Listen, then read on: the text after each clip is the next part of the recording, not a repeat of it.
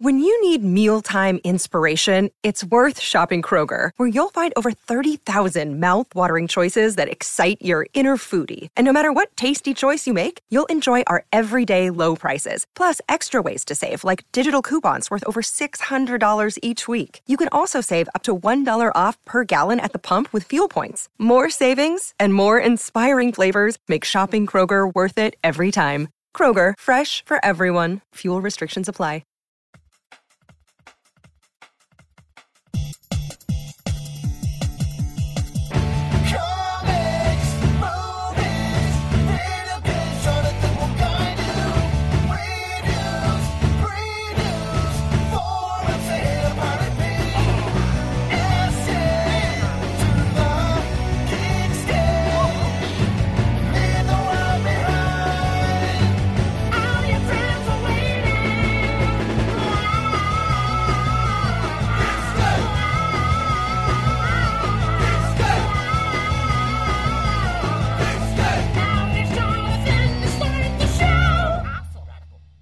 Hey Geekscapists, welcome to a very special Geekscape. This is your Star Wars The Force Awakens special. You guys have asked me to do some more of these specials, and it's hard to find the time to do it. I'm very sorry for missing out on the Jessica Jones opportunity, but by the time we got together to do something like that, well, the show was old hat, and the biggest event was right upon us. That's Star Wars The Force Awakens. If you have not seen the movie, we are going to spoil the hell out of it, because I'm sitting here with the man who uh, goes in depth uh, about everything.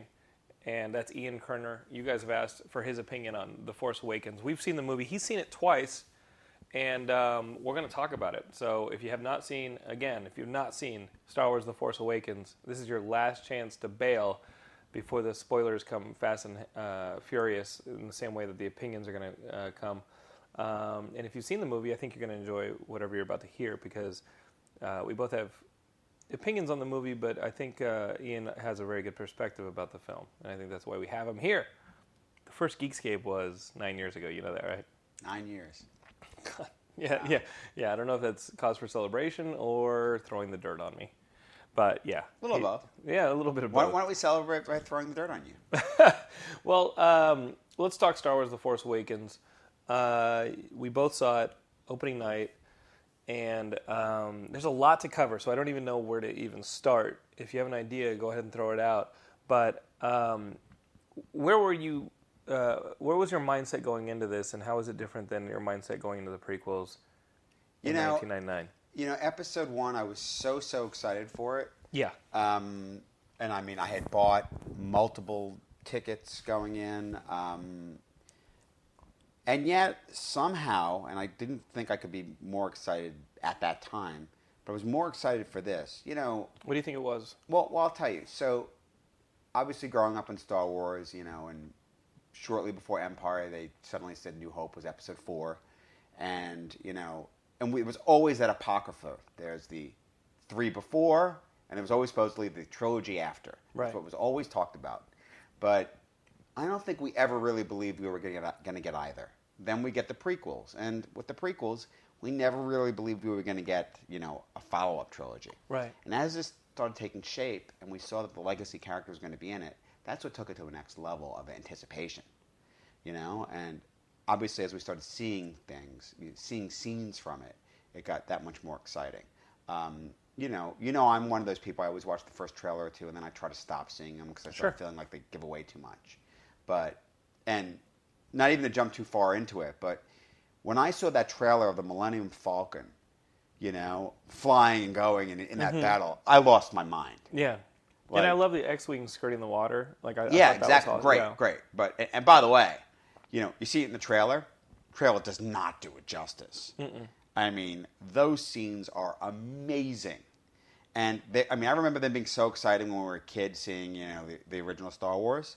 But and this takes it up a notch. So, yeah, the so as far as, far as where to help. start, we can go into a lot about it. But there's a level of filmmaking here, and you know, and look, in general, filmmaking has evolved. Techniques have evolved, and with technology, you know, there's things you can do. But I mean, Lucas's original idea with Star Wars, and then following up Raiders of the Lost Ark, was he wanted that feeling of the old serials mm-hmm. and that excitement and the cliffhangers and all that, and And J J Abrams here, he embraces that so much. Yeah. That's, this movie is so much that.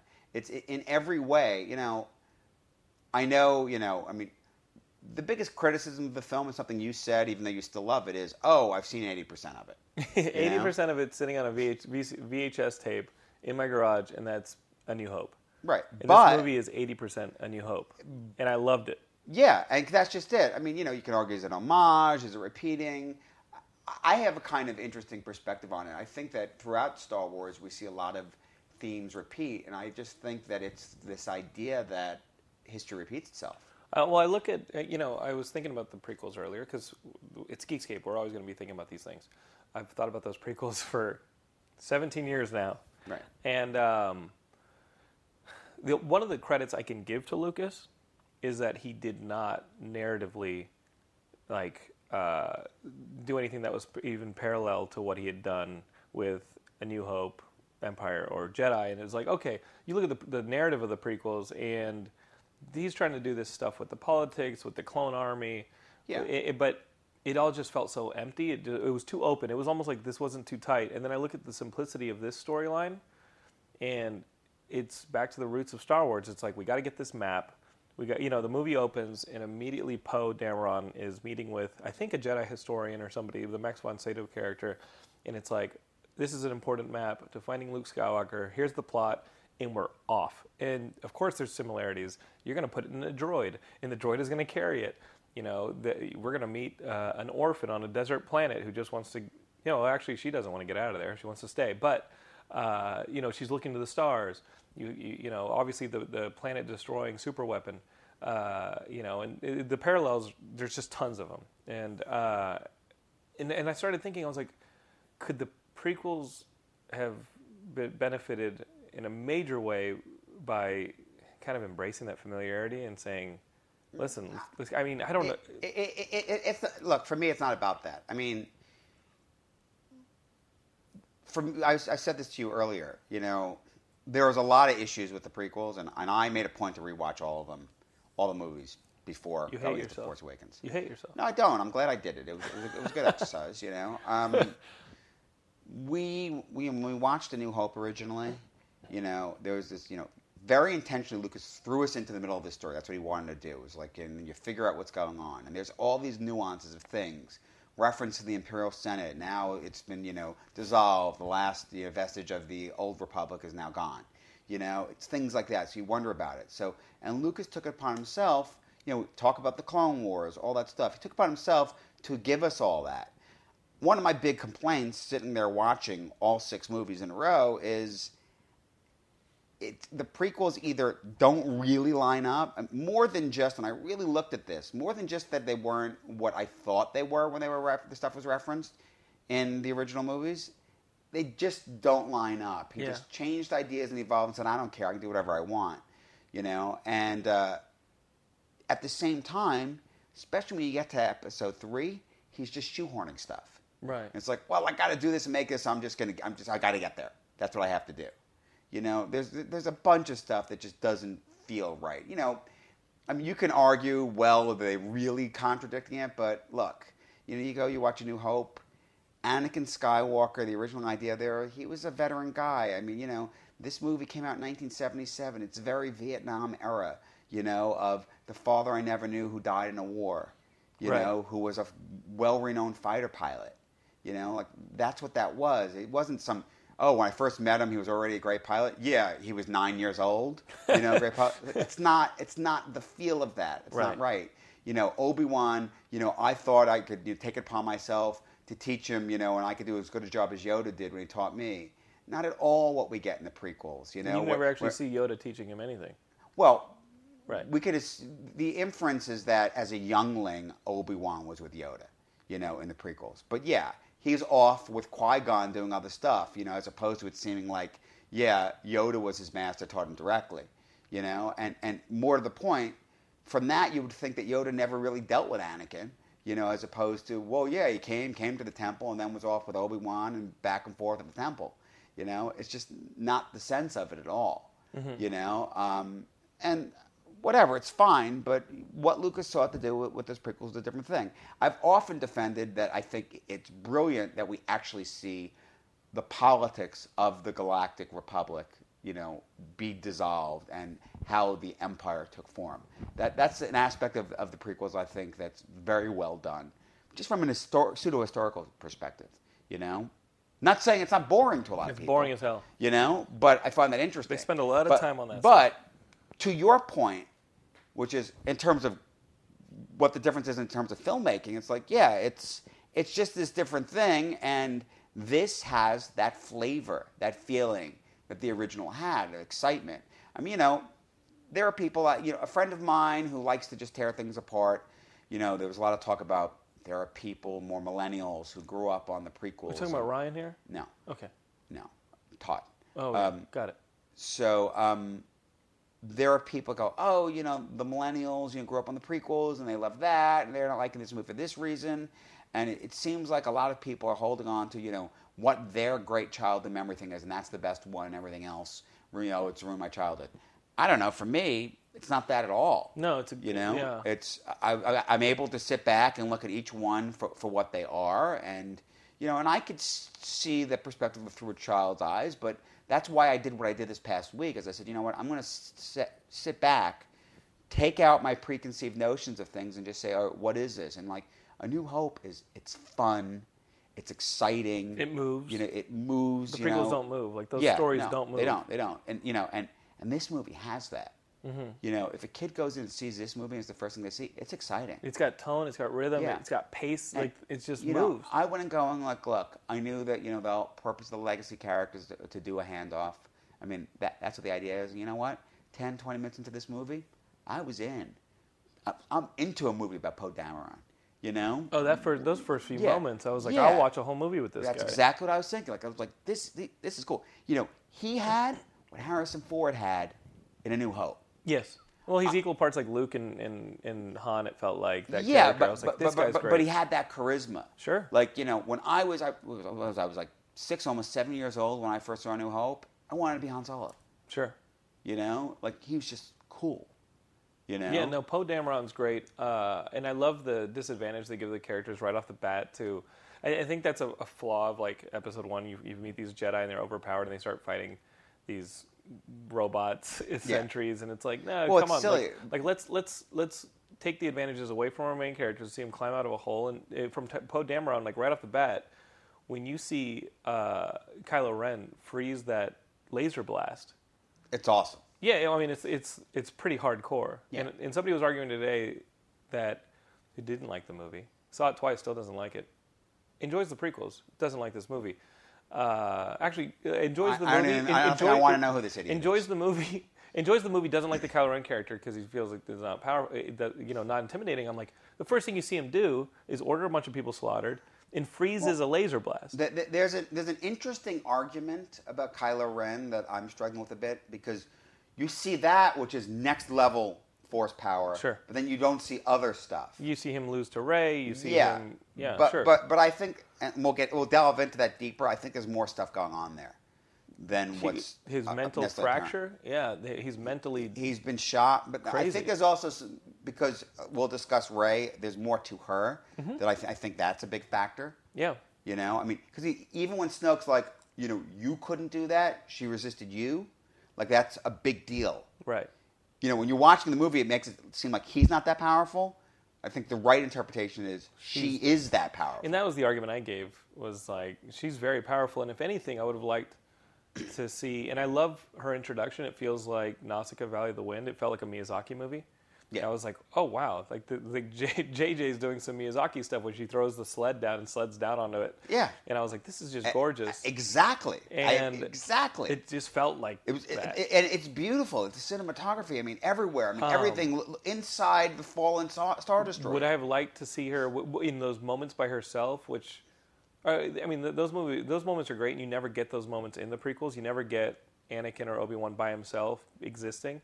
I would have liked to see her start tinkering with this thing she has questions about, which is the Force. Like, see her maybe moving something, or, yeah. or you know, in, in her exploration of the, of these, you know, Star Destroyers that have been destroyed.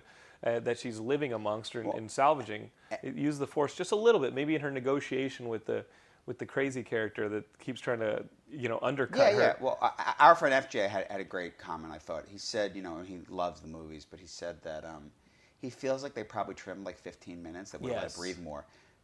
Yes. And, and, and I agree with that. Um, the other narrative plot... I'm not, like, I, like, I can't wait to see the deleted scenes. I want to see... The, and the other one that I felt was deleted because obviously, like, you know, Michael Arndt and J J, these guys are all great, like, writers. Yeah, Lawrence yeah. Kasdan, these are all great writers. And uh, I wanted to see the scene where Finn, who I love, uh, he's obviously dealing... In the first scene, when when he doesn't pull the trigger, you, you, you want to see him real. You want to see more about him get to the place of I got to get the hell out of here. I, well, you, you definitely see him panicking and saying right. I got to get out of here, and you see General uh, uh, Phasma, Captain Phasma, Captain Phasma uh, see that, but he needs to make the decision. I need a cap. I need a pilot, and then he just kind of walks up and says, "Give me the prisoner, this high valued prisoner that we just took off this planet." Well, like, I, I took that as who else could he get. Um, I don't, I don't have a sense that there is anyone else. Definitely. Uh, never saw the decision that he needed a pilot to get out of there, and his discovery that who they just took off the planet. You know what I mean? Like, like he he see that felt very abrupt. And yeah, I, and I but felt you know like what? There was he was down there. They took him. He knows who he was. They just blew up his ship. He's clearly a pilot. Did I go you with know? it? Hell yes, I went with it. I'm saying yeah. you saw the guy had had an X-Wing. You mm-hmm. know, so mm-hmm. they blew it up. So he knows it's that. And who else can he go to? Because I think it's something that's really important that, you know, you have to think about about Finn is that all of these stormtroopers, they're conditioned. They may as sure. well be clones. They've been conditioned at birth. So there's a big question of what's different about him, you know? Sure. Why why is the condition not working? And I'm not sure. You know, I went into the movie wondering this, and even on the second viewing, I was looking at this. Should we feel that, you know, there's been this awakening of the Force? Is he affected by it? Mm-hmm. Is he Force sensitive? I mean, he's using a lightsaber. You know, yeah, he parries a little bit with. Yeah, yeah I mean, sure. should he be able to last even a minute? You with, know, yeah, against unless Kylo, he has a, sure. something there. You know, yes, I, I agree with that. Maybe that, yes, maybe no. I'm not sure. That was a, but I'm wondering that, that that was just a beat that I was that felt abrupt and conven- like it was like, oh, this is this feels like a deleted scene was in here somewhere. You know, like the pacing is very aggressive at that yeah. point. I'm like, yeah. okay, but you know what? I'd rather have that. That have a plotting, non-existent storyline, which we got three movies of, you know, fifteen years ago. Yeah, yeah. And uh, and this this this one really clicks. I mean, and, and it feels natural. Everything just felt like Star Wars. The universe felt used. Mm-hmm. The uh, it felt populated. Yes. Which I think is just a testament to they used actual puppetry, but not just that. It, well, it was interesting. And like you, you talked about things that like feel like repeat, but I actually liked it. It's like so so they did they did their own cantina, cantina scene. Totally. But, you know, but that cantina scene is important for so many reasons. I mean, as you say, it makes it feel populated. You know, it's not just all humans. You, you know, see some familiar aliens. Yeah, but, but in general, you see all kinds of aliens, all kinds of creatures out there. Mm-hmm. You know, I mean, the idea was that you know, with the Empire is, it's very you know, it was always very Nazi. You know, sure. very you know, like only humans, and they're disgusted by other creatures. You know, but um, yeah, it's great to see that. And, right. and that is important. I mean, look at that. The Empire is just human. And then now the First Order is as yeah. well. Like yes. you, you get Hux. Is he what, Hux. Is he an admiral? What is Hux? Uh, Captain? General. General. You see General Hux, and he's like just exactly the. I was a little he, he just feels like I, another Imperial flimsy, I, I right? I thought he was too young. Too young. Um, I, I, I mean, I, I want another backstory on him. You want another Tarkin level older guy? Older guy? Yeah. yeah. Why is this guy like pretty much below Snoke? But he's pretty much their highest military commander, and he looks like he's twenty-eight years old. Sure, you can understand why Tarkin was in charge of the Death Star, but you don't yeah. understand why this guy's in charge. You understand why Kylo Ren is as high as he is because he's Force sensitive. Right. But yeah, you know, it doesn't. It seems like he's too high up. Did you like the Snoke stuff? Um, I'm intrigued by it. Mm-hmm. I, I would have liked more, but that's, again, consistent with what they do. Yeah, and we get the... I mean, I compared it to... I mean, so, somebody made the it's argument... It's more than the Emperor. Uh, yeah, somebody said the, Snoke's just a talking head. I was like, it's more than we got in Empire Strikes Back with the Emperor. Yeah. And it, that's far more than great. We got of the Emperor in Star Wars. We didn't get anything. Sure, sure. No, it, it, it felt like uh, some good parts of Empire bled into this as well. Yeah. You know, the ending is very tonally similar to, to uh, Empire with... It feels... as much like a defeat as a victory, and we'll talk about the major reasons for that. Absolutely. But um, going into this film... It, and by the way, and I did not need the end to be end on a, oh my God, you know, look, there's a celebration thing and, and no. a shot. No, Some I, people I complained, actually, complained about, about that, that ending shot. I, I, like, I, whispered, I, I whispered to my wife after the major uh, death in the film, and I whispered to my wife, I go, oh, when they're returning to the planet and Leia sees it and there's that understanding yeah. that Han's not coming back, I, I turn to my wife and I go, I don't think they're getting medals for this one. Right. like, yeah. That's exactly yeah. what I was thinking. I was yeah, like, they're, yeah. They're, they're, they're yeah. not going to be any medals here. All right. So, so, so that, that's a nice, interesting segue. Let's talk about Rey. Who is she? Sure. So we know, we see she's been on this planet. You pick up very quickly that she's waiting for a family. You know, I mean, it's, it's actually interesting. We actually get more... Um, we actually get some flashback stuff and more. Mm-hmm. I mean, we didn't need it. We get her whole story right away. You're talking about when she touches the lightsaber. Yeah. Okay. But but we get right away that that's her deal. Sure. You know, she's not looking to leave the planet because she clearly thinks mar- they're going to come back. She's marking the days. She's marking the yeah. days, and she's waiting, and she's deathly afraid to leave because otherwise how are they going to find her again? Sure. You know? So, yeah, she, she's completely the opposite of what Luke is in A New Hope. Narratively. In that regard. Yeah. Not internally. Internally, she seems to be that person who still looks to the stars. She looks to the stars, but I mean... She does, like, but, but, but, but her motivation her is motivation she is wants different. to stay. Yeah. She's destined not to. Right. But she feels a, an emotional need to stay. Yeah. You know? Um, and it's interesting that she didn't have Uncle Owen and Aunt Beru, and, you know, she had nothing. Right. Well, she had Teedo, my favorite character in the right. movie. I know, I know. Who finds B B eight, and B B eight... still kind of belongs to Teedo, because Teedo found him first. That's actually an interesting moment when she reacts and goes running up to B B eight. It's like, why does she feel the need to get involved there? Uh, and it's also an opportunity for her to show her burgeoning, like, force powers if she yeah. was to be like, give the but, little guy to but, me. But, but, but I, you know, yeah. and, and that's the interesting argument. Did the Force compel her? Because that's the thing that... I think after the first movie you lose sight of, mm. but there's a, you know, Luke asks Ben, you know, does the Force control you? It's like, and he says, no, it guides you, right? You know, but the Force guides you, and that's what we see a whole lot of in this movie. Yeah, is Rey is being guided, even when she's resisting it, she's being guided. When she lets it in, the Force is directly speaking to her, and she's its vessel. Sure, and she's telling you know? Han, I have to go yeah. back, and I, sorry, but I can't take your job. No, I mean, and and literally you can see it's like. It's everything she wants. Mm-hmm. I mean, it's like, this is her hero. Right. From the stories she's heard and the Millennium Falcon and all that. It's like, there's literally nothing that would make her happier in her, in her life other than the family. She calls the Millennium Falcon a total piece of junk. Which Before she I knew it was the Millennium Falcon. It. Got yeah, it. no, it's great. This, the script is so creative, and it's got so many tight pieces to it. Like, you know, just a casual, casual conversation... hey, you don't want to go out there because the sandals saw you whole, and then ultimately that's where the TIE fighter crash lands, right. and you see Finn witness the TIE fighter get swallowed whole, and just little setups like that that aren't hit, hitting you over the head. It's just part of uh, populating the planet as much as anything. Mm-hmm. Turns out to be pretty well-done exposition for later moments that are, again, in the broad strokes of things, the TIE fighter being swallowed by a planet isn't that big of a narrative moment, but it's just cool. It's just awesome. Star Wars. It's yeah. just... It's something happening, yeah. which this every moment of this movie, something is happening.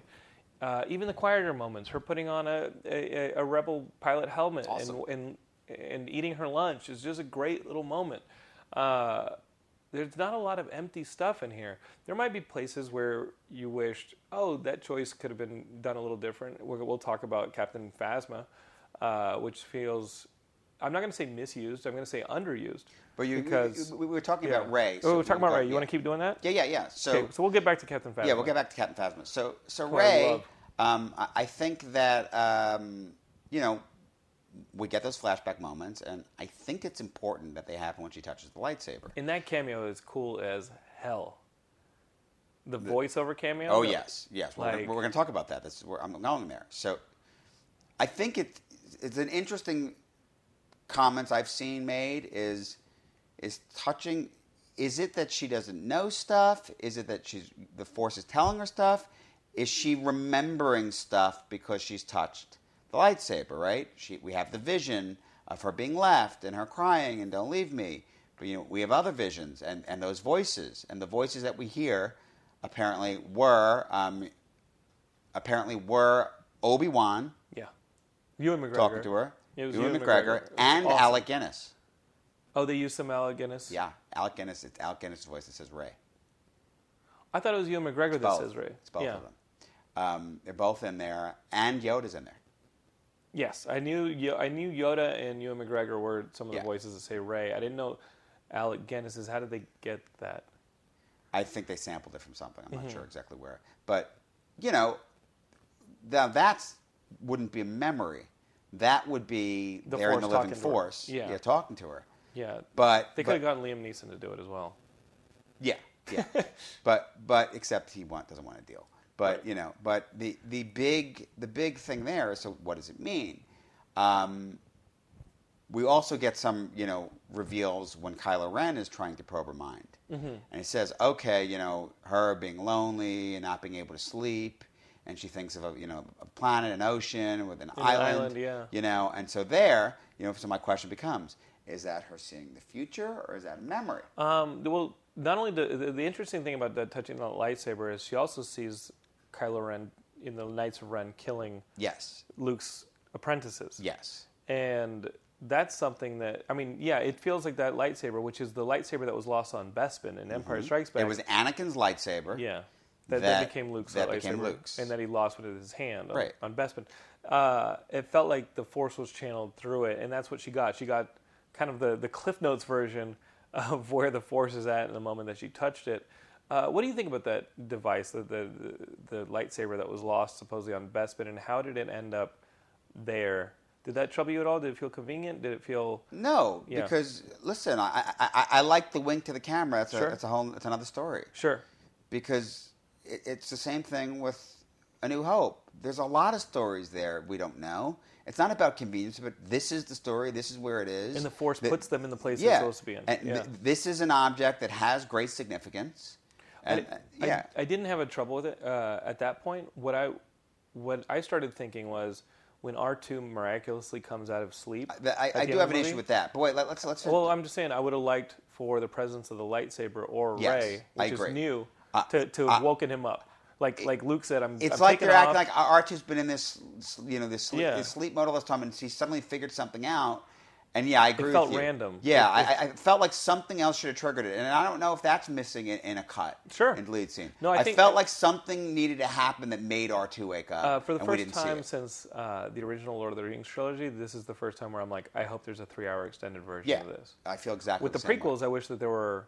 Uh, maybe forty-five minute versions of those films. Well, here I'm wishing you, you there were know, three, three hour things, versions. One of the things movies. I did when rewatching everything um, this last week is I actually watched all the deleted scenes. Um, I'll tell you, I was really enjoyed watching the deleted scenes from the original trilogy. Yeah, some really great stuff in there. Um, like like you know Luke on Tatooine. Um, is stuff. the big stuff in there? Yes. The conversation with Biggs yeah. is in there. Yeah, wow. yeah. That Luke on Tatooine, and mm-hmm. then and then some really interesting stuff about you know Leia with Luke. And Leia with Han, and you know, I mean, you know, the version of Empire we got was kind of sexless. Sure. And with the, with the deleted scenes, you see, you know, it's a little bit more. I mean, she's. It's that sense we had after the, the first movie of well, which one's going to get her. Mm-hmm. You know, and they're definitely playing with that. You know, um, clearly they hadn't decided she was his sister yet. you know. Right. I mean, you know, with the cut, whatever. Okay, I'm glad the Force guided them towards the right decision. Yeah. Yeah. Okay, so uh, so so Rey, so yeah. so ultimately the question becomes, and we're all wondering, you know, there's still some talk. Might she still be Han and Leia's kid? That doesn't make any sense to me. No, you know, um, is it Luke's kid? I, th- I think she's Luke's kid. Sure. Um, I'd actually be disappointed if she isn't. But you know, and you know, watching it a second time, I'm looking for that. Is there's no chance she's Chewie's kid at all? No, I really don't think so. Although Chewie clearly gets around. Explain. Well, you know, you have, you know, he, there's a lot of flirting going on, or, yes. or you know, or implied past flirting that Chewie's done yeah, that, in the, this movie. Yeah, the woman who's like bandaging him up. Yeah, yeah, she's, yeah, she had a good patient. You know, and where's my boyfriend? You yeah. know. Oh yeah, where's my boyfriend? Yeah, and Chewie you know. shows up. No, uh, the familiarity with the, with this movie was definitely an advantage to it, and we, even though this film takes place thirty years after the Battle of Endor. It, they definitely play on that. When you first see Leia and Han, Uh, I was thinking about the fact that they're not "quote unquote" together anymore. And it's, what's great and I, is and they like gave us the Han home. Solo that we want by not having them together. Han right. did not just sit at home and do that. He went back to what he knew, the smuggler. I mean, and, and there was a falling out, whether or not that was created by the their son doing this or that. But I liked that it was a broken home. Well, well it, it was actually it, it's a thing that happens a lot. And while this wasn't the death of a child, you know, it's very much the you know a a relationship has a lot of difficulty dealing with, you know, the loss of that child. And as he said, you know, he decided every time you look at me, you see him and it hurts. Mm-hmm. Like, no, I want him. So he couldn't live with it that way. She had her own issues and that broke him apart. And he went off roaming the galaxy and he's been avoiding. That depth you know? is so awesome to me. Like the Kylo Ren stuff is gorgeous to me. And that, the depth that they gave that, the Han and Leia relationship, even yeah. though it's only told in a handful of scenes, I, yeah. bet, I bet those scenes... cut them together, they, they're less than three minutes long. No, there's not much to them at all. That's awesome storytelling. Look, the moment when they see each other, and then, oh my God, three P O pops his head in. It was great. You know? What a great introduction. Yeah, yeah. Th- th- then they pull him out, and Chewie just walks right over and hugs her, you right. know, and says something to her, and she clearly understands him. Right. You know? Yeah, she understands him now. Yeah, and, and, it, and you can tell he's pretty much walking up going like, yeah, same old crap, you know, he just yeah. can't get it together. Yeah, I'm we got sorry, chased by these rolling yeah. behemoth, the beholder things. Yeah, no, uh, this the economy of the scenes, uh, uh, the economy of the relationships, uh, what they did with just looks. You were you were telling me off the show earlier that some of the looks that they linger on in the prequels are just painful yeah. and meaningless. Yeah. Here, no, it's, there, the it's there's no, everything it has meaning. I... I I can't quite say steals the movie because there's just it, the movie is so rich with so many great performances and moments. But I mean, from Chewie, just like every scene. I mean, it's really it's Chewie and Han, mm-hmm. but it's just it's just so great. I mean, and we had those mo- those moments in the other movies, but we get more of them. Like this movie, you know, I was worried. Okay, it's not going to be the legacy characters much. We'll have cameos. The movie becomes Han Solo's movie, you know, and obviously where it goes, where it ends. You know, it's heartbreaking, all the more so because it's done well because the movie yeah. becomes all about him. Yeah, but the second you know? he walks out on that gangplank... You know it's happening. And it's horrible. Yeah. It, you're just watching it happen, I, I, I and cried. It's heartbreaking. I cried. I look over, Laura's I just... fully cried. Crying. There's one shot of a stormtrooper kind of aiming, like taking notice yeah. of what's going on, Which, and, it, and it never really came into play. I know. I felt like we should have gotten some sign from Kylo Ren to stay out of it, right? You know, or and someone Chewie, to take yeah, him out. Chewie and the stormtrooper both have their own shots where they they take notice of what's happening on the gangplank, and Chewie's is very important. The stormtroopers feels like it, something got well, cut or something. I don't know. I'll say this: I think that we see enough interaction with Kylo Ren and the stormtroopers. Yeah. That I think the idea there is pretty much. Yeah, I better not interrupt him. Yeah, don't. He, he don't has this. Yeah. I'm not taking a I shot. Love that scene. He clearly wants to have a conversation, and if I do anything that gets in the way, I'm dead. You know. Dude, that scene is that's one of my favorite Star Wars scenes. Yeah, because it's just it's handled so well. Yeah, his performance. You believe maybe there's some redemption there. Well, and there's a well, chance. Well, at think it. about this. That scene actually echoes the scene in Jedi when Luke turns himself over to mm-hmm. Vader. And then Vader ignites the lightsaber, and there's that moment. And even, you know, just watching again, of course I know what's going to happen. It's like, there's a great moment of tension. Right. When he ignites the lightsaber, you're like, whoa, maybe he's just going to do something. He's, you know, he's going to kill him. What's he going to do here? You know, it's, that scene's there. And that same scene is sort of echoed later when they're fighting, and Luke has turned the lightsaber off, sure. and Vader walks up to him, it's like they're talking for a second. So it's like, you know, foolish to lower your defenses, and he turns it right back on, and it goes, it's like... Those two scenes play off each other really well because it, it, it, it's nervous, you know? Sure. You're not sure. And and that feeling is there in that scene. I loved it. That's, that's my favorite scene in the movie. I mean, when he's holding lightsaber and he's seemingly giving it to him. Yeah. You know? And oh, he gives it to him. Yeah. I'm saying, and we know. And you feel that tension. And then he suddenly grips it so hard. And, like, and you know that's what's happening. Right. You know it's gonna, and you're on the edge of your seat for it. And all I just sat there was like, just not Chewie, too. Oh, could you imagine? I would have lost my I mind. Love that the movie ends with Chewie and uh, Rey kind of creating so, so, this so, new and, relationship. And that's the interesting thing that I think a lot of people are, are, are struggling with in terms of the, okay, who is this girl?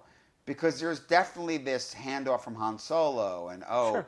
he's the father figure, and you know, and people have said like it's like Han Solo's been is sort of the Obi-Wan in this movie, right? He definitely plays the part from A New Hope or with the sacrifice. Yeah, yeah, yeah. No, exactly yeah. that, and he, you know, he's bringing them into this universe. Sure, he's teaching them about these things. He's the Obi-Wan character as far as looking for parallels, which is really cool. Yeah, because he was the cynic in the beginning right. of the movie. And, and he addresses it completely. Story, yeah. It, um, one question about the very ending. Why didn't the Millennium Falcon just, like, land on the top of the mountain? um, I'm messing with you. Yeah, because, because yeah, I mean, look. No, I mean, you're making a joke, but I, I don't think there's enough room for the Millennium Falcon to yeah. land on the top of the mountain. She was, but she does climb these Kill Bill steps to the yeah. top, and there's Luke with his robotic hand. I love it. I mean, I love it, because at, at that moment, that when those credits hit, anything can I mean, happen in I, episode eight. Exactly. Nine. Anything I, can happen. I, I, so the second time I'm going, and I'm looking for recognition, something, but he has a look on his face, and, and they played it like, you don't know what the look on his face is. Anything can happen, not just... You don't know if he's angry, if he's sad, if it's recognition. So you don't know. I think a major reason why I do not complain about the like intense familiarity narratively with A New Hope is... You need that reset of the board. Mm-hmm. It's all been reset. Anything can happen. I, I am more excited for episodes eight and nine than I yeah. ever was for episode seven. And I was pretty excited for episode seven. Okay, I get it. Like, there does not feel no, like there will the, be a lot of retread of the The questions they the left us with, I'm dying for those answers. Yeah. Um, so, you know, so again, uh, back to Rey, because even talking about the ending, you know, Rey's not there. When, you know, Leia first shows up, she hears about this girl. Tell me about this girl. And then audio trails off. Mm-hmm. Rey comes back. Han's dead. The two of them see each other. They hug. No audio. Yeah. Then Rey's suddenly the one going to get Luke. Now, you can argue, well, she's clearly Jedi sensitive and the lightsaber's chosen her, but I find it, it's an interesting thing. Why are they sending her? You know? Sure. Why should it be her? I mean, is it just about that? You know? I mean, or you can make an interesting argument, Leia's the general, so she can't go. Maybe. I sort of feel like his sister should go, unless this is his daughter. Right. You know? I mean, there's something to that. If she is his daughter, well, who's the mother? Where is she? I mean, th- my biggest struggle is, if that's his daughter, why would they leave her on Jakku? You know? If it's to hide her, then wouldn't you at least leave her with someone looking after her? Sure. You know? But yeah, it was Teedo. But... but But these are Teedo is looking out for these her. are these are questions that can be answered, right? You know, I mean, it's it's narrative, but uh, definitely fascinating. And you know, seeing her go off, you know, with Chewie and the Falcon. See, that's another argument. Okay, she knows the Falcon and R two. Yeah, but yeah. she she knows the Falcon, you know, in seemingly the same ways that Han does, and it's it's this great instinctive thing. So you can argue also plays kind of like okay a, a father daughter thing, but the other side of it is. I think she's so intu- the Force makes her so intuitive. Right. You know, that's what Anakin had. Um, Finn. We leave Finn. He's... Fucked up. Fucked up. Not in a back-to-tank fucked up, because that is really fucked up. If you're in a back-to-tank, well, you're fucked but up. But he's in a coma. So, I, honestly, yeah. I sort of buggered. I felt like, shouldn't he be in a back-to-tank? Right.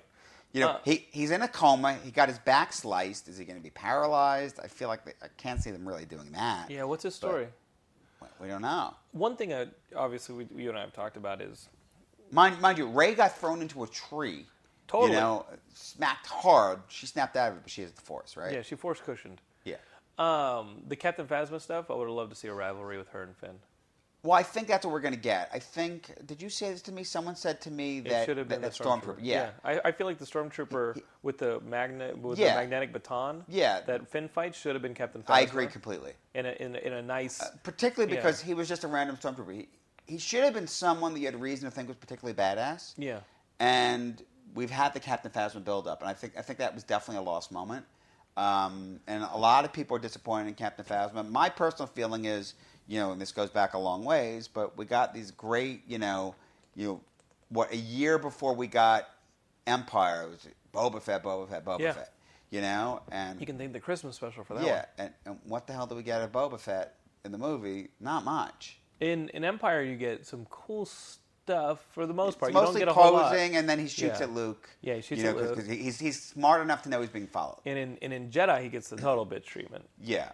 But in Jedi, you f- you really feel he's badass. Only because of the way he's hanging out in Jabba's palace. Yeah, and you know, and when Leia comes in, you know, with the thermal detonator, and he pulls the gun so quick, and you yeah. know, you just know, you know, it's Boba Fett. Where like Boba Fett's badass. Yeah, I'm not. Go- it's just shit just goes against him. It's bad luck. I think I think it's good that everybody wanted more Captain Phasma. Yeah, uh, that's definitely and that's she, definitely. She's a clearly going to be in the next one, oh, and wait. she's going to yeah, she's going to matter, and she's going to be badass. But a yeah. rivalry with.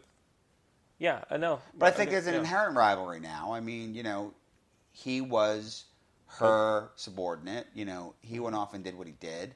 He gets up in her face, which probably that scene is so funny. When he's, you know, getting in her face, you know, telling her off. And it's like, all right, you know, calm down. You know, it's like, yeah. really not the time for this. And Poe, where do, where do we leave him? Poe's fine. He's the man. And does he, does he so, feel at the end of this movie is he's a, an integral part of this group? Absolutely. I mean, they made, they made it very clear that he's pretty much the squadron leader. He's the best mm-hmm. pilot in the galaxy. You know, th- did you read the Shattered Empire miniseries? Yeah, I did. So, with you know, those are his parents. Yeah, his so, parents fought so, the battle. So he's Andor. basically grown up with Leia. Right. You know, um, she's beyond his hero and everything. Right. And seemingly at this point, she's probably a mother figure. Niamh you know? Nub. Great to see him. Great to see Akbar. Great to see Akbar. Yeah. You know? Who do you, who do you, oh, uh, one nice little shout out to the prequels actually is having a Doug as a pilot. Mm-hmm. You know, he gets killed, but you know, you try. You know, I, no, but I, if anything, I would, like. But they did establish yeah. the Dugs are such great pilots naturally, and they have aliens in the Resistance. They had aliens in the Rebellion, right? You know, uh, lay the political landscape out. You and I just read about the political landscape because the, one of the questions people have is, wait, Return, End, Empire, uh, Return of the Jedi.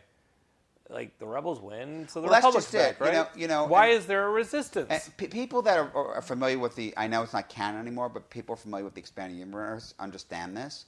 One of my big problems with...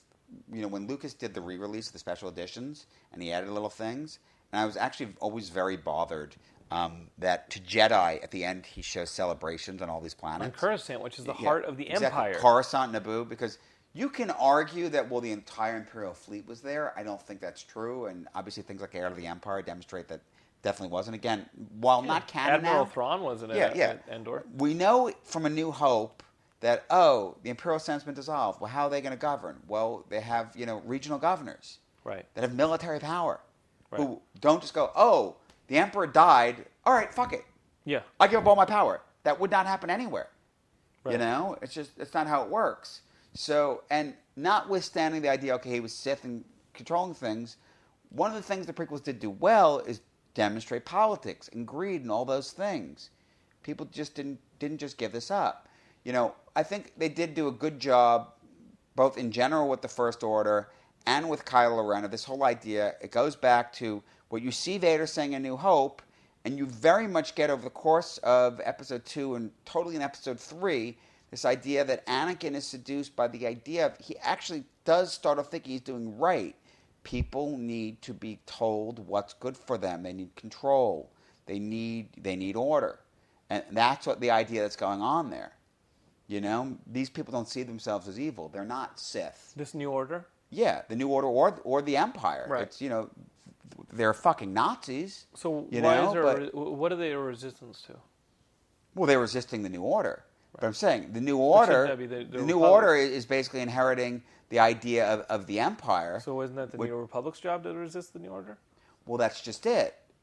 The Republic and the New Order are separate parts of the galaxy governments. Right, and this is what we just read, guys. Yeah. So I'm only I'm only leading yes. Ian to explain. I we, I know this stuff, but so so the Republic existed before there was a Republic. Then what Palpatine had done is. He created, behind the scenes, a separatist movement to create a civil war, knowing he's actually controlling both sides, so that when the civil war was over, he's now created a imperialist machine, a military, to then control everything. So he undermined his own government in order to make it stronger and to centralize power within himself. Give himself a clone army, right? Yeah. Well, a clone army and ultimately conscription and a, a regular army. Right. Um... After Palpatine went away, what happened is there were some systems that totally rebelled and got out from under the yoke. You know, there were others that were more firmly controlled, and at some point, government came into power. New Republic. With the systems that had broken away became the New Republic, and systems that still had an Empire way of thinking became the First Order. Right. So within the First Order, though, of course, there were going to be people that would want to break away, but they weren't able to politically or what have you. So instead of calling it the rebellion, now they're calling it the resistance, right, because the the actual rebellion has become the Republic. And seemingly the idea is that the Republic is supporting the resistance secretly, because overtly they can't, because then they would be at open war with the First Order. So when we get to this movie, and that's the thing, they reference traitors, because from the First Order's perspective, anyone in the resistance is a traitor to their government. And the Republic seemingly has an armistice or some kind of peace yeah. agreement. So they're being traitorous also in, in any, if in any way they're fighting, because they're going right. against what's, you know, a, an accepted form of government. And Leia is leading this resistance as opposed to help. No, Le- Leia is actually high up in the Republic, oh. and she's leading and the she's resistance. And she's leading the resistance to help yeah. these these worlds that are trying to liberate themselves join the Republic from the From First, the, Order, the First Order, which is kind of the scene that we first saw with Mark Max uh, von Sydow. Like, oh, who is that guy? Well, th- that that's something that's very frustrating, because it's Max von Sydow. You know, we don't get more of him, and you think you, an actor of that stature, you think you're going to get more of him. He's clearly very knowledgeable in the Force. He clearly knows Leia and the family very well. He knows exactly who Kylo Ren is, mm-hmm. which, you know, I mean, that would take someone very, very close to the family to be completely aware of it. Um, You know, we get several people in this movie we see are Force-sensitive, even if they're not Jedi. Right. You know, and, and, and that seems to be the sense with him. And you with know? the the thousand-year-old... What was, yeah, her, what was her name? Mars. Mars, yeah. Uh, yeah. That she, she has a sensitivity to the Force, yes. but, yeah. Um, By the way, she she's had the bar a thousand years. She could well yeah, she could be, may well be older than that, yeah. the way she speaks. She's very, you know... She has perspective on... the Sith before the Empire. Right. It was a thousand years that the Sith weren't around before the Empire. Right. Before so, Palpatine brought it back. Yeah. So that means that she has to have been around significantly longer than that, even. Yeah. Does she, she does not. We do not see her die in this we, movie. No, we don't see her die. We see her bar get destroyed. Yeah. the ancient temple get destroyed. She's still around. I, I would think we'll see her yeah. again. I'd love to see her again. I think yeah. uh, interesting character. What do you think about um, her being C G I, uh, Snoke being C G I, the, the prominence in those characters of C G I? I feel with her, it it's felt a little warm. It felt it felt. Good. I was fine with it. With with Snoke, it's gotten so seamless. Yeah. It's so much better than what we saw. Was that in Andy Serkis as Snoke? Yeah. Okay. Yeah, that's Andy Serkis. His performances are pretty good. Um, I, I was joking that uh, it would be hilarious if we finally see Snoke like up close and he's three feet tall. Yeah, no. Or he's like Yoda height. Yeah, yeah. A lot of people were saying that. When I first saw him, funny. I was like, "What the hell is this?" Prometheus. Where was Simon like, Pegg? Simon Pegg was the guy who was undercutting Rey with the with, with the traitor, who goes, "That's my ship," and ran. Oh, out. okay. Yeah, that's yeah, Simon. Okay. Yeah, yeah. I, missed, I missed that. He, he played know, the and, guy who's and, yeah, she's and trading you, with. You, you know that the stormtrooper that Rey got to let, let let go is actually Daniel Craig. Daniel Craig, yeah, yeah, which is great. I saw that. That was a pretty cool cameo, and and I love yeah. that they got cast members from the Clone Wars to do voiceovers. Yeah, I love that uh, B B eight was voiced by Bill Hader and uh, who's the other comedian? As part of it, I have to look it up. But Bill, Who was but, it? but they were they were sound consultants, voice consultants on B B eight. Okay. So when you hear B B eight, I, I loved awesome. B B eight, and you know, I mean, I know there was so much built up to B B eight, didn't matter. No. B B eight was awesome. He is right there with the other two droids, in as being part of this he, universe. You love and, him, and he's so you know what? That's the thing. The other thing that they do so well in the original trilogy, and they did in this movie, and it's there with R two D two, but it doesn't play as well in the original prequels, and I think three P O is horrible. Is they seem completely human. Yeah. Well, you know? B B eight gives a thumbs up. Yeah. Which is fucking awesome. When no, he gives more, the, the lighter thumbs up is awesome. But when B B eight comes and he's all pissed off, oh, you know, you're a thief, you stole that, and the whole back and forth yeah. of it, and, and the whole conversation about, oh, when he's mad oh, at Finn? go on with it. Yeah, yeah. You know, and like, all right, you know, I'm just, oh, just tell me, and they're talking. And even B B eight, the little things where he, he, he tilts his head, he's looking at, you know, it's like, all of it is like, you could see him thinking. And considering things, and acting a certain way, and having an attitude, and all of that. Completely realized, fully realized, uh, it just makes me wish that there had been original droids in the prequels to give you that. Yeah. You know, I, I argue that uh, that it, the, the prequels just make the universe feel too small. I yeah, I understand. In seeing in seeing Tatooine again and seeing the droids well, again, it feels very convenient. Well, well, it feels well, very well, small. Well, well, here here the... here, even though we're seeing familiar characters, these four or five new characters. I'm I... counting B B eight. Uh, I'm not counting Teedo, although I love him. Uh, the five new characters, Kylo Ren and Poe and, and, and Rey and Finn and B B eight, really but make the universe I, feel huge. I think you had made a comment to me the other day about you didn't want Rey to be a Skywalker because you feel like it's a little bit too centered. But the important thing to note is the trilogies are about the Skywalker family. Yeah, and you That's saying what they're that about. Has gotten me to start coming around on that. Yeah, and... It's not that they're the only ones that do anything, because they're clearly not. Even in these movies, no, yeah. Finn, there's, there's plenty of other yeah. characters that if they don't do stuff, things don't work out. But the other movies are going to be about other things and other people in, in this in the new expanded universe of it, and they matter. I mean, the movie we're getting in a year, nothing works out if they don't get those Death Star plans. Yeah, the Rogue One. You know? Mm-hmm. And that has nothing to do with the Skywalkers. Question, because uh, we know we're getting a Rogue One. We know mm-hmm. we're getting a Han Solo movie. Mm-hmm. And supposedly and so, Boba Fett. Boba Fett, but, you know, I think Fantastic Four derailed that for a little bit. Well, I think the movie will happen. Right. It's just not going to be him, which is fine. So, uh, do we want to be looking backwards? As excited as we are on the tail end of a new uh, Force Awakens, do well, we want to be looking backwards with these expanded movies? Uh... I certainly would love love some movies in between Jedi and no, here. Yeah, Rogue, and, Rogue One is before A New Hope. And, and, and, and let's discuss this one. Um, you and I are both reading the comics. Yes. The Marvel comics right now are so good. Yes. Darth Vader is the fucking shit. I mean, I'm not caught up. I'm not caught up. But but to where I am, yeah, the Darth Vader book's really good. So and every dude. An annual came out this week. I thought the Lando book was good. Lando, they've all been good. Yeah. Mar- Marvel's killing it with the look, comics, guys. The annual that came out this week you haven't read yet, it's like one-shot story, self-contained. I saw that, yeah. It's fucking awesome. It's so good. You know? And, I mean, I would kill for a movie just like that. Darth Vader just being the shit. It's so, so good. It's so awesome. But again, I ask you, would you rather not see expanded films that, that cover maybe the whole strata of of Star Wars instead, Look, of, instead uh, of just focusing on original trilogy characters? I'm I'm into it. Yeah. You know, I mean, Star Wars. You know, what I'm getting at. Do you want a Teedo spinoff film? That's what I'm getting well, at. Well, that's not one I want, but there's, How there's, dare there's, there's you. plenty I do want. You know, the trick is for Disney is going to be. It's not really that big a trick. It's, it's the same conversation you and I've had about Marvel. You know, there are going to be properties that aren't going to do as well as others. And that has to be okay. It can't just be, you know, unfortunately, you know, Hollywood analyzes like, oh, is the luster off this because it didn't do as good as that one? And, you know, and, and that's not how this stuff works. What, analyzers or people on email lists with us? Well, you know, there's all kinds of people out there that, that talk about this stuff and, you know, trash talk and all that. And they're, you know, really ridiculous. Heck. But, you know, the point is that, look, I mean, God, Ant-Man did so much better than I expected. Mm-hmm. But...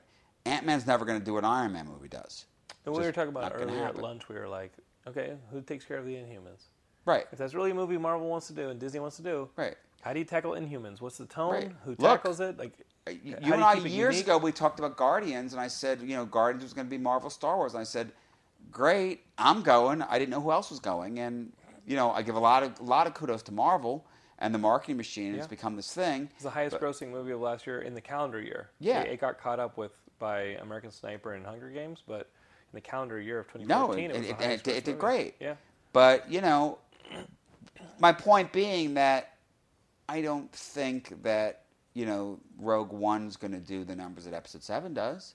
But, and I didn't see its budget, but this movie, and I say only because these days, this movie only had a budget of two hundred million dollars. Mm-hmm. You know, which these days is not crazy. It's fairly standard for a giant blockbuster, you know? And, I mean, look, it, it's made it this weekend, domestically alone. It's crazy. You know? So it's not even a question. So, you know, so Rogue One probably won't have the same budget, even if it is close. You know, to Star Wars movie, it's going to make its money. I can't wait. Yeah, me too. And the idea that we're going to get so many Star Wars movies, you know? Were you cynical about that early on? Like, when you started hearing it, you're like, oh, don't overcook it. You know, don't, well, don't overdip well, well, the Oreo. That's exactly my point. I worry about some viewer fatigue on how many can... You know, I don't uh, yeah. know that... Look, that Avatar goal is hard. I believe this movie's going to do it. I don't know that after this and the legacy of it... I mean, maybe. I think it was very smart. Luke's the MacGuffin here. Everyone wondered why he's not on the poster. It's like, because the movie's about finding him. So he's not on the poster. Right. You know, which is actually brilliant.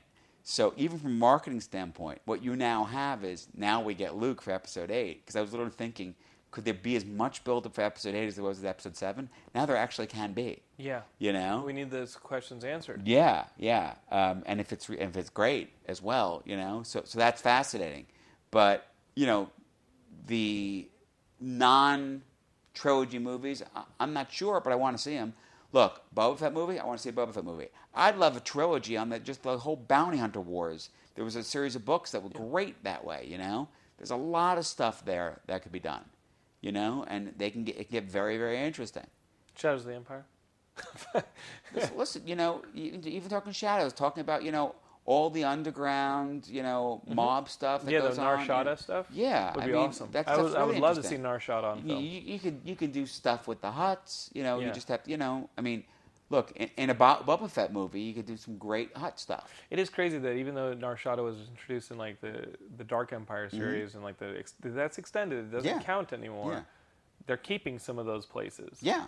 They're keeping, like, Nar Shaddaa. And, and that's the interesting coming back to this movie. You know, there were a lot of people going, like, well, you know, is it old hat if they do the twins, right? So, well, yeah, the, they had the to do some of it. Yeah, the twins that were introduced. Right. So, so, in the books. So they did Ben.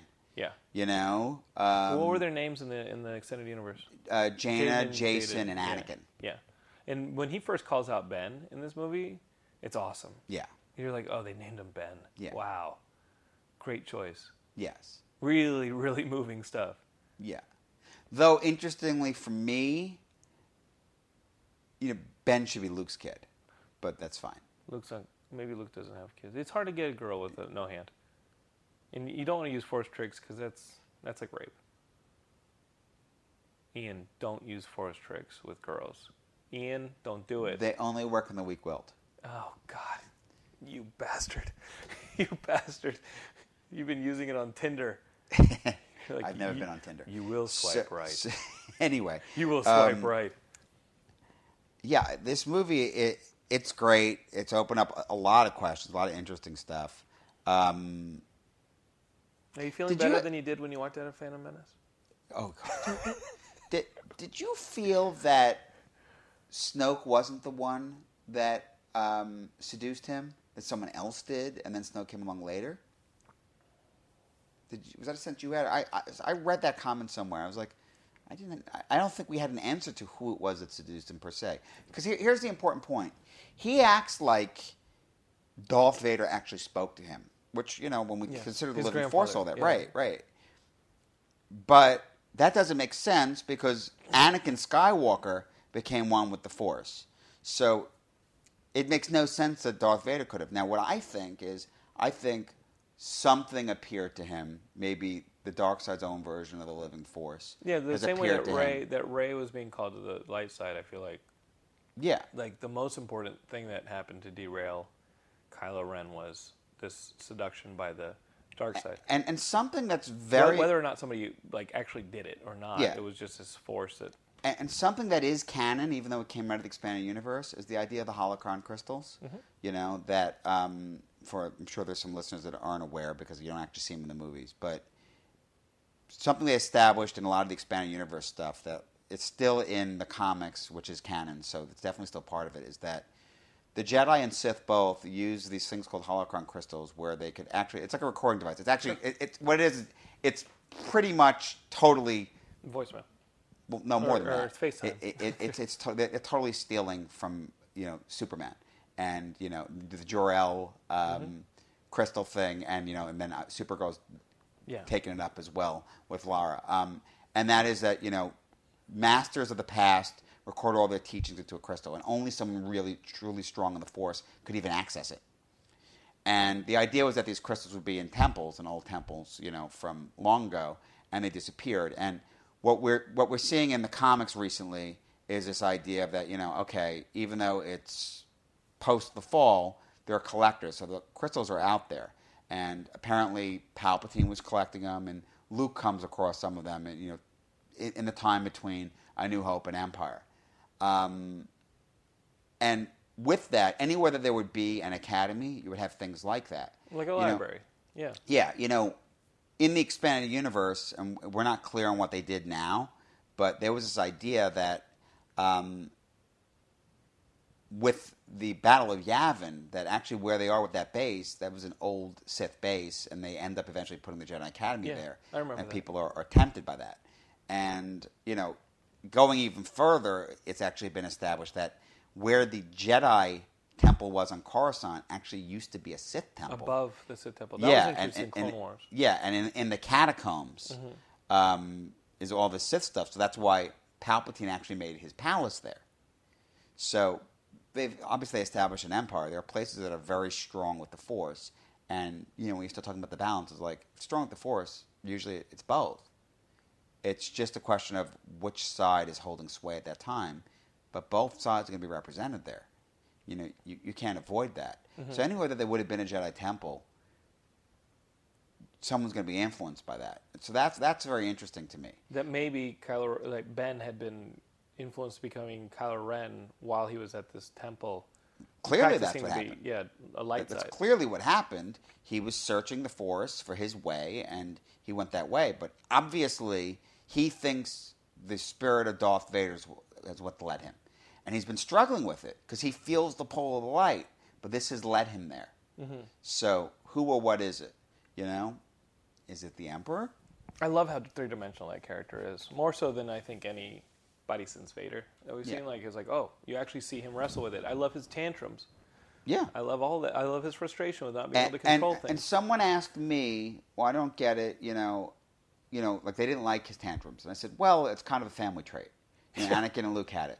And then, they, and then I said, well, yeah, but you didn't see that in Vader after. I said, well, yeah, but once he became the Sith Lord, he was all about order and controlling mm-hmm. that, you know, um, and concentrating on hate instead of being a child.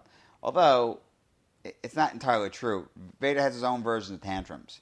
He's extremely quick to lose his temper. And he kills people. Right? I'm saying. Yeah, like he, he just force chokes people. Right. Like, he gets annoyed and just kills them, you know. Um, I mean, one of my favorite moments in this movie is Kylo Ren's having that tantrum, and two Stormtroopers come walking around the corner, and they hear it, and they stop, and they look at each other, and they turn around and walk the yeah. other way. Yeah, and the guy, one guy who witnesses him just slicing up the computer console, yeah, is just like, oh, okay, yeah. I think yeah. I'll sit and wait. Yeah, I'm, I'm not I'm, saying I'm anything. Yeah, I, yeah got, gotta go. Like, it's like, great, like, guess who you don't want to be around? Yeah. Adam Driver killed it. And seeing his performance when he's unable to pull things from Rey's mind, Uh, well, it's a really great uh, so, silent, silent so, yeah, performance. And we were talking about that earlier, you know. Some really good silent performances. Whether or not, yeah, you know, he, I think, is extremely powerful. I think that's the point of the comment to Snoke, what do you mean she resisted you? Bring her to me, you know. Like, there's something not right there. And, and, and I'm definitely resonating on this idea of, like, is she so strong in the Force that suddenly she's able to channel it? Just like Qui-Gon, she meditates and suddenly she's better at with the lightsaber, but I think there might be something to... She might have been trained as a youngling. Mm. And, and for some reason, planet. It's been wiped from her mind. And touching the lightsaber has triggered it. Hmm. And so she has this, this ability that's locked away. She says right away, early in the movie, she doesn't know how she's doing these things. Like flying, all that. Like, I can't believe I did that. Mm-hmm. Like, she's suddenly able to do stuff that she didn't know she could do. She's not been doing all of her life. Yeah, that'd be interesting you know? for them to so, start off episode yeah. eight. So that, that's the other thing. Yeah. It didn't come out of nowhere. It may have come before it, she was actually on right. Jakku. And, but and I'm saying, and, and, and through the whole movie, she's doing that stuff. That yeah. stuff's happening. And that's sort of the, you know, I, I took that as, well, the Force is awakened, but, you know, what is this awakening? What's going on here? You know? So, Ian, closing thoughts. Fucking love it. uh, you know... Feels good to be back. You, you know me. I watch a ton of things. I don't really have time to go multiple times. See things. I've already seen it twice. I will certainly see it at least one more time. Yeah. I'm I mean, I went a second time knowing that I've already promised a couple people I'm going to see it with them. Yeah, I got to see it again. So, yeah. We might do a SoCal Geekscape gathering and go see it next weekend. It'd be nice to see it with some of the Geekscapists. I might have to join you in that. That it would be awesome. Yeah. Um, I'm really looking forward to seeing this movie again and thinking a little bit about what we talked about here. Hopefully, if you're listening, this is something that's been helpful to you uh, as you uh, realize that um, you're wrong if you didn't like this movie. Yeah. You're out of your mind. uh, yeah, I mean, you and you and I, we, we, we, we've had some people, there were people comments. Because I'm so anti-prequels, there were people who were like, oh, thank God you liked it. I thought you were going to not like Like, how could you walk out of this movie and think that I wasn't going to like it? I'm not an idiot. I, I'm just semi-dumb. I don't understand. I mean, there are people saying that it wasn't, the cinematography wasn't good. I don't know if their eyeballs work. It's like, are you out I of mean, your mind? The this pacing, movie, this movie the, was gorgeous, and the pacing was aggressive. It was great. Incredible. So exciting. Yeah. It's so exciting. The movie was pretty relentless. I mean, just that scene of, you know, Rey and Finn and the Millennium Falcon, you know, with the TIE fighters. You want to say it's derivative of the scene when they're leaving the Death Star? Well, it's, it's, it takes it to eleven. Yeah. Yeah. You know, it's just awesome. Yeah. Or, I mean, I guess you could say it's also derivative of the scene in Jedi. You but can again, say that about the, like, like the, X, the X-Wing attack on the final thing. But by the way, like, you can say that about any action movie. Sure. Sure. But it's just done. It's it, the level of expertise of how this is done is so great. And I, I thought the movie was gorgeously shot. That one, I agree that, that like that like long tracking shot of Finn running through the battle. Yeah. Before he runs into the magnetized baton stormtrooper, like great. It's awesome. And the way the camera turns around on some of this stuff to to, to reveal new characters. I mean, it was well, awesome. The other thing is, you know, I brought up trailers earlier, and we always we talk about all right, trailers spoiling stuff for you. Everything that was in the trailer. When you then saw it on, on, in the movie and you saw how it fit in, yeah, it yeah. was just great. And yes. and again, just the name Stormtroopers, it's always been an homage to the Nazis. And he made it feel more like the Nazis than Lucas ever did. Mm-hmm. You know, like down to even the speeches and, you know, when, when you see them filing out, it felt like they're Nazis. Yeah. You know, you felt that the totalitarian regime, it's all crazy and caught up in their fervor. I'd like to know? see... Uh, okay, let's do this as we wrap up. Things you would like to see in Episode eight. I'm going to start off with saying I'd like to see some of the New Republic and see how it's counter to what you just talked about. I'd like to see some of the Free Worlds of the New Republic and maybe Leia in there. Well, I think, Obviously, you know... I want to see the, more, the, more Captain Phasma. The, the, the, the, the big moment in this yeah. movie is they just they destroyed the seat of, of the New Republic. So we kind of need to see... where that leaves things yeah. politically there. Well, that's, that is what they shot uh, with the giant yeah, thing, yeah. Yeah, and, and I think by them having done that, it's not even the resistance anymore. Now it, it has to be open war. Yeah. So it's, you know, again, we it was called Star fallout. Wars. Yeah, we got to see the, the fallout of this that. This is now full on, you know, um, and, you know, like the whole thing, oh, we don't have the Republic fleet backing us up, you know? So I think that we will now have that. And that's the thing. They took out a base, you know, of the First Order. There's clearly more to them, and they have a fleet. And the same thing, the Republic has a fleet, and now I think the Republic is definitely at war with them. Mm-hmm. I mean, they shot, you know, because like, that's the that's the thing. Yeah, you go into this with, all right, it's kind of they're playing it, but they're trying to keep a peace going on. So now this is galactic war. So I think that that's something we need to see. Um, you know, I don't want us to get too bogged in, down in politics. Oh, please no. You know, but. See, that's just it. That's why I love things like the books and the comics, all that. I, I want that stuff. I want those stories. I think, you know, we need that stuff. Let it be canon. But that stuff can be apocrypha, you know? Yeah. We, we can get it elsewhere and, you know, or have it explained, you know? Um, and, you know, that's always been the point of the scroll at yeah. the beginning. Just tell you what the deal is. So what else do you want to see? Well, obviously, I'd like an answer to Rey, you know, to who and what she is, you know, what her origins are. Um, I'd like to know more about uh, where Luke's been and what he's been up to. Um, I'm kind of curious. I don't know how quickly we'll get that. You can argue it doesn't matter, but there's certainly people speculating, well, what about Finn? So he was stolen. You know, I think it goes back to what you're saying. It's kind of silly if he is like Lando's kid or something. Right. You know, that that's kind of silly. It shouldn't be that. But would you like but, to see Lando? I'd love to see Lando. Yeah. But, but I would like an answer to know why the condition didn't work with him. Sure. And if the answer is he's somewhat force sensitive, I'm good with that. Yeah. You know, I mean, I, I think, you know, him, I mean, see, you know, yeah, there's two arguments. He got his ass kicked by the Stormtrooper, even though we had the lightsabers, so there's that. But he held his own for even a minute against Kylo Ren. Now, I think there's a good argument on Kylo Ren also that Kylo Ren's been shot. Yeah. You know? Sure, you got him. Yeah. I, I, he ain't exactly at his best. Did you feel, I mean, he, he's thumping himself. Did you feel like, is he completely human? Is he part cybernetic? Does he have some past injuries? Like trying injuries? to reboot himself? Well, not sure. He's so obsessed with Vader. Maybe he did it. some stuff to himself on purpose, you know? Yeah, the thumping, I loved. That was kind of like yeah. crazy part of the performance. Like it slap, was. Like slapping As you the side say, of your no, head. It, it was very Shakespearean. Yeah, it was pretty awesome. It was very Shakespearean, that. I loved it. Um, so I guess we can recommend this movie. Uh, yeah, I think I think I think we're both on the do recommend. If there are any stones that we have not turned over to see what's underneath, um, leave them in the comments. Put them on our SoundCloud profile. Leave them as comments in this episode uh, on Geekscape dot net and our Facebook. Whatever you guys want to comment. Um, obviously, we got to have Ian back for more topics. We got to have Ian back for future Star Wars movies, and uh, maybe we'll do something like this for like Civil War. Civil War, Batman, what about Superman. B V S? Yeah, I'd love to. Ninja Turtles, Out of the Shadows? If you want, you know. But how much does hey, that, hey, that trailer looked like the cartoons, and I'm down with yeah, it. Yeah, hey, look, back in the day, we used to make a plan. We'd go see a movie together. We wouldn't yeah. say anything, and then we'd do it.